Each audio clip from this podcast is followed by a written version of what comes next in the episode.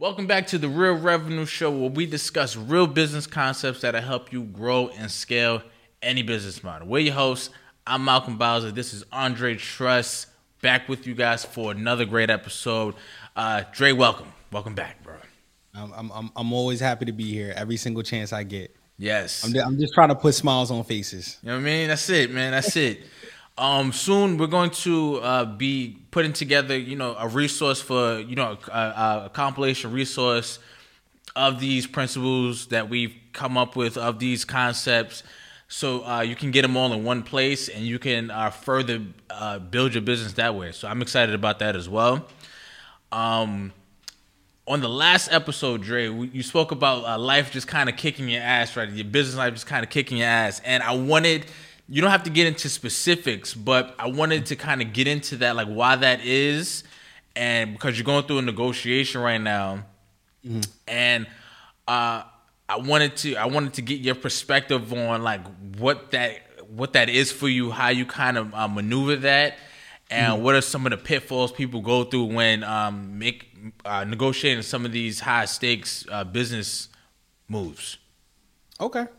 Um, you know, it's funny when I try to put negotiations into like a category, I view it as like war. Forgot it. Right. So like I don't view it as like, oh, we're gonna have a conversation. I view it as like there there's principles that go into into a good negotiation principle one number one is like there's nothing that's off the table. Mm. Like I was speaking to uh, one of my buddies the other day, and he was you know wanting to negotiate for uh, for a rental. I think he wanted to do like an event space, mm. and he came to me and was like, "Hey man, you know, uh, you know, I wanted you know I want an event space." But you know, I don't have you know the capital to kind of like build it up. I said, "Hey, like, did you ask the landlord to build it up?"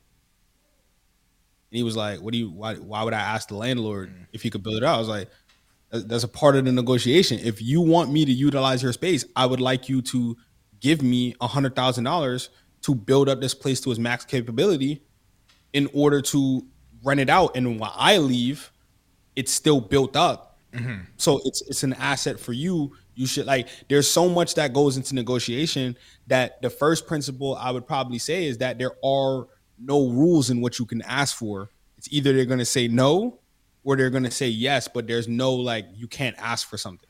Yeah, I, that's that's important because me, I usually like I, I talk myself out of a lot of things. I go, ah, oh, no, I'm bugging. Like I'm not gonna ask that. But you're right. Like they can only say like the worst they can say is no. Mm-hmm. The worst that they could say is no. Yeah. Now you do have to do research, right? So mm-hmm, that's mm-hmm. goes back to what I was talking about uh, when I mentioned war right? So in, in, the military or in the Marine Corps, there's a phrase that we always talk about. I've mentioned this before, but I'm gonna mention it again, right? It's called critical vulnerability. Mm. So what we do is we it's called turning the map around. So we pretend to be the enemy.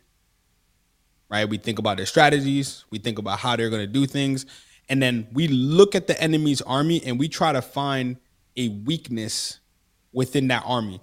Such a weakness that you know, well, it's not a weakness, it's their strength. Mm-hmm. But because it's so much of their strength, it also becomes a vulnerability if it gets taken out of the fight.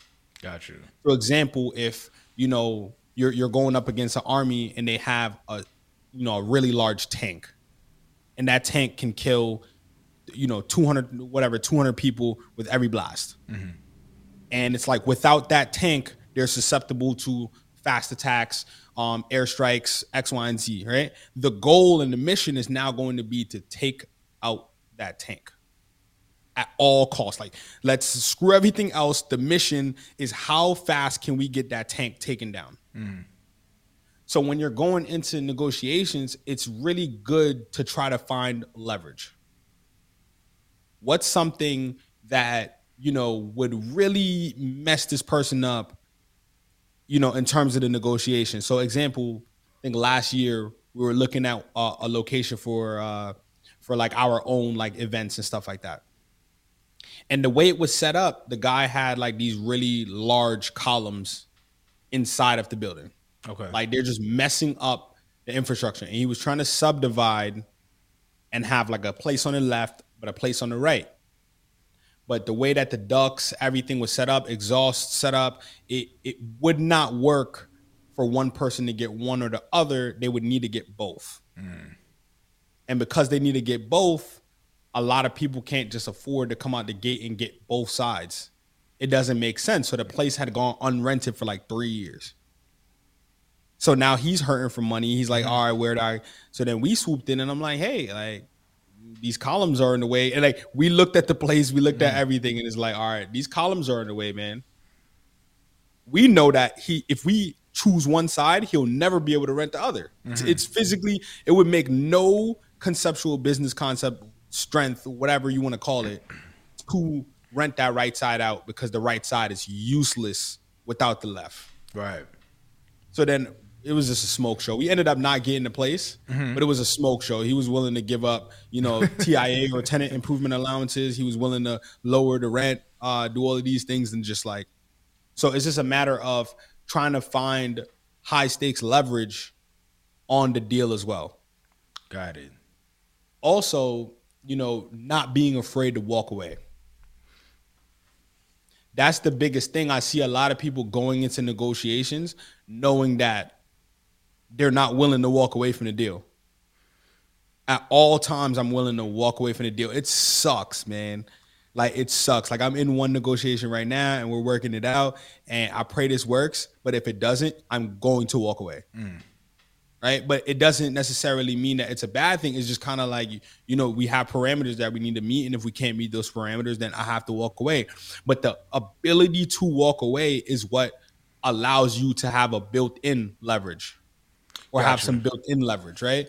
Because they're like, all right, I want to do this deal with this person. I don't want them to walk away. If they walk away, what does that mean? Right? I gotta go find another person. I gotta go find another buyer. I gotta go find another person to like look through the finances with and, and build up rapport with. It's so much annoyance that when you get somebody at the final position Right. and y'all are going back and forth, it's because you don't want to have to go find someone else. It's actually Gotcha. really annoying.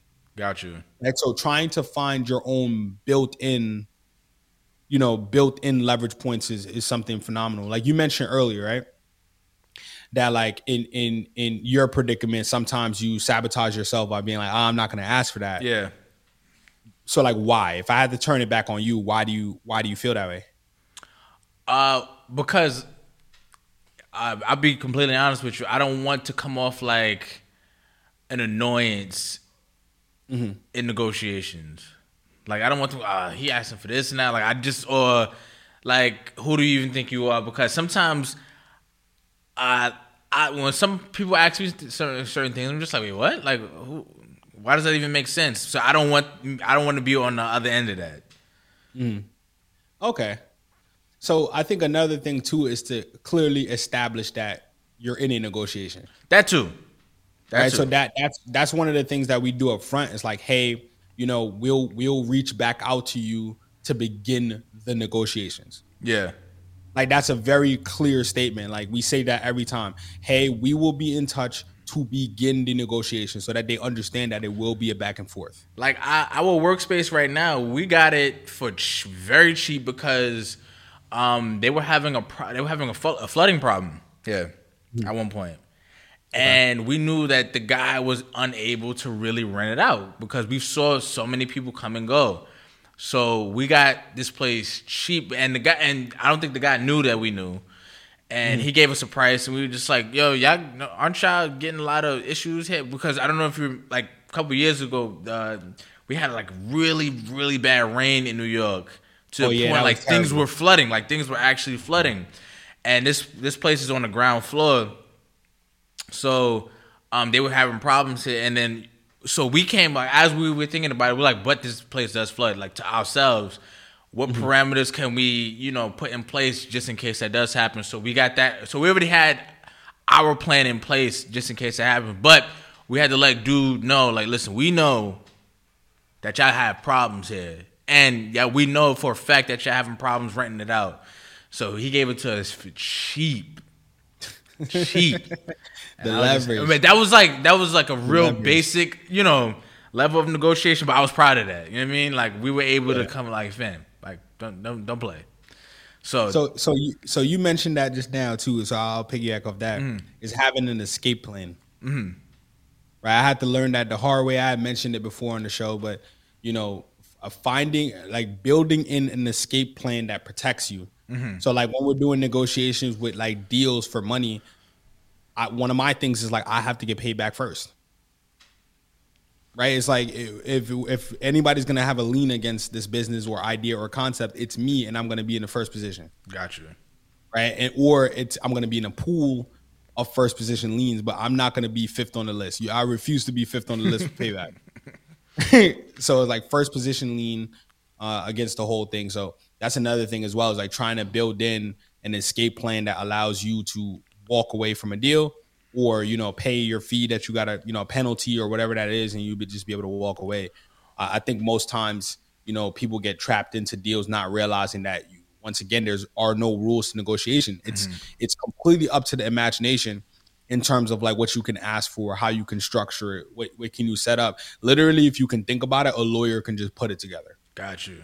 So what right. was your longest negotiation because um, I think people, uh, for for a while, myself included, like you think of negotiation, like we all come into the you know the office, everybody's cursing mm-hmm. each other out, but by the end of the meeting, a deal is done. And sometimes a lot of people say like, no, sometimes negotiation can go for months for at mm-hmm. a time because it's so many details regarding a deal. So what was yeah, your longest? For, for me, a lot of my stuff is like real estate. Okay. So I'm like it's so I think the longest was like my like Flavor Hills location one was about like two weeks. Okay. We, we did due diligence on it for like a month or so. Got it. But like the actual like, hey, we're gonna hammer out these details was about two weeks, I think. Now, is that you hammering like out the details, you and your partner, or like do you have lawyers? Do you have other professionals involved that are like, you know, you, you talked about uh, like say a location and the architect of the building or something like that? Uh, do you need like those type of professionals in there to work out those type of specifics, or do you guys so, come in with the details ready? Like this is what our professional said. So because we've been in real estate so long, that too. Oh, you're right. We we have like our real estate attorney that's on the back end. Okay. So like anything that might confuse us in the last hour, I might hit my guy Donald like, mm. hey, hey, what's up, bro? Like this doesn't this doesn't really sit right. Got you. Or like, what what does this mean? Or you know, hey, they said this in in in a clause here. Like, what does this explain? So, but I would recommend though definitely if you're if you're not in the space of what you're trying to do, right? Um, to definitely have an attorney or somebody that really understands what's being written down on those pages. Um, because it could get very ugly very quickly. Gotcha. Uh, when, when, when court cases come around and they bring out wording, right? things get very drastic very quickly. Um, so in my situation, about two weeks, um, and then we just normally have uh, our attorney on the back end clean up anything that we might have a little bit of confusion on. Gotcha. And then we also just learn in blood. gotcha. So what what could make what's one of the things for you that could make a negotiation go south? Like what's one of the things that like I, I, I don't budge. I never budge on this. Like you said, uh, getting paid first. But what's something mm-hmm. else that's just like yeah, like I don't budge on this. And if you even if you know if you even think about bringing that to me, it's not it's not a go. If they withhold the information, okay. I just can't trust you. I think you're not trustworthy. Like if if you don't if you don't tell me what it is to start, mm-hmm. then I can't trust you. Like once was like that I was mentioning about that place, the guy came up very straightforward, like, hey, right, we have two columns inside of this place. Mm. The exhaust are in the wrong spot. And he laid it all out on the front line so that it wasn't a question of why didn't you tell me this? Why am I seeing this in the plans? And You knew this. Right. That means you're trying to con me. Right. I can't do business with anybody that's trying to con me. If you're not going to be stand up and, and, and, tell what the problems are, then I can't I can't deal with that. Um, so, that's like an absolute no go for me. Like if they're gotcha. if they're not transparent, um, you know, and certain things that I'm going to be able to find out, then I can't I can't deal with that, man. What's one of the things that you've done early in your career that uh, made a negotiation go south? Like, what was something that was your fault, if there was anything that was your fault? Um, we, uh, we didn't have our financial picture in the correct order. Okay. Right. So there's so there's something called like um I can't remember the term of it right now. It's um It's like a cash flow specialist.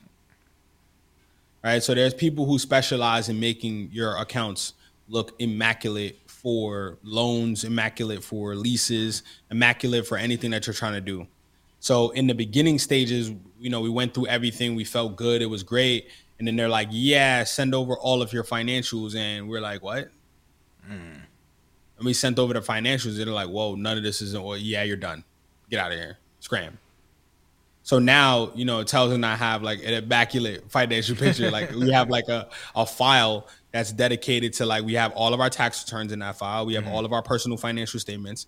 We update, you know, our personal financial state statements once a quarter. Mm-hmm. Um, we have like real estate schedules that show all of our assets that we own, all of our businesses that we own, every anything that they we have uh, uh, profit and loss statements for businesses. We have all of these things, anything that could be imagined in terms of, you know, what what they would want for a deal to go through. Right. We have at, at ready ready to go. And what one of the things that's so dope about that plug, I'm gonna give I'm gonna give away the keys right here, right? One of the things that uh, loan officers look for, right? This is an internal test that they won't talk about, mm. but this is like known. Is how organized you are when you send your documents, right? Because that tells that are they serious or are they playing? Mm. So if I ask you right now, if I say, "Hey, Malcolm, I need these 18 documents. And you say to me, yeah, it's going to take me two weeks to get it, is very different from 18 documents. Hey, man, check your email. They're there. It's like, oh, these dudes are not playing around. This is a very serious operation. Gotcha. And they're not kidding. Like this is very well thought through. They have the stuff that means that they're in this realm and they know what they're doing. Got you. So having you know tax returns, business tax returns, mm-hmm. personal financial statement, bank account statement, or having access to your bank account statements, right? Um, you know, profit and losses for the business, um, you know, year to year to date, uh, year to date for the business, stuff mm-hmm. like that. All phenomenal. Uh, business plans organized. If you're trying to expand, things like that, it's it's, it's all necessary. Gotcha. So doing those things up front, I, I didn't do that in the past, and you know we fumbled with our documents, and and that put us in a predicament to you know, to lose out on some stuff. But the best thing I would say is like being organized with your documents and paperwork. Gotcha. Like paperwork is like it, it's it's the most boring thing on the face of the planet, but paperwork reign, reigns. Right, ninety nine percent of the businesses that I talk to fail because of paperwork. Mm. They just won't do the paperwork. Where it's like, ah, uh, we got to put a package in. But it's like, yeah, you got to put a package yeah. in because they need to verify and make sure. Like, if you were, I always tell people to like turn it on the other hand, like what I was saying when we do war war strategies, mm-hmm. right? Turn it around. If I'm going to lend you money, wouldn't I want to make sure that I'm going to get my money back? Right. So how how would I verify that I'm going to get my money back? Right. I need to see the money that you're making. I need to see the past records of the money that you've been making. I need to see the current of what you've been making. Mm-hmm. And I need to know if the business fails, do you have some assets low key that I can like try to get? Mm. Like, can I can I run up on you like and really try to get you for something else? Right? Is there something that I can get back? And it's like, is this a part of the game? Right? Is is this how it works? So being able to leverage things, you know, and put them up as collateral is, is big. So having those real estate schedules, having those asset schedules, you know, having the profit and losses, all of these things are important or you're just going to lose up front. So for me, we went through the whole process, got super excited, felt good, you know, was ready to roll. And then we sent in our financials, not understanding how it was supposed to be set up. And it's like, no, thumbs down. Get out of here. Got you. All right. So that was something that got me in the beginning. And, and we don't play with that ever. Like that file is always on go. We send out like, you know, we were joking, but we got asked for our financial statements like uh, like two days ago. About my partner was like, "What? he sent it in like, okay, yeah, like you think this is a game? Like, nah, all documents are inside of there. In fact, we added 17 documents that you didn't ask for, but I know you need. Yeah. If, if that's the case, but you know, we, we get really riled up about stuff like that because we made a mistake in the past. We don't we don't play that ever again. Mm-hmm. Dope. All right, man. Well, I also have a quick plug. Um, okay. My guy uh, Trevor Castleberry, he just actually is in the process of finishing uh, his latest book, How to Negotiate and Get More for What You Ask. That's coming out this year, as a matter of fact. He has three books in that series. It's For the Hustler, Volume 1. Volume 2 is The Investment and the Investor. And Volume 3 is How to Negotiate and Get More than What You Ask. Uh, I did a great interview with him on my YouTube channel and he goes into negotiation and things like that. So it was it was really really interesting um, on his principles and how he looks at negotiations as well. So quick plug. Quick plug, always a quick plug. Yeah, I'll, I'll have him on the pod soon because he he listens to us as well, and he Oh, was uh, absolutely. very excited to you know about what we had to say. So I'll definitely have him on here as well. All right. So uh, with that being said, guys, this is another. This has been another uh, episode of the Real Revenue Show.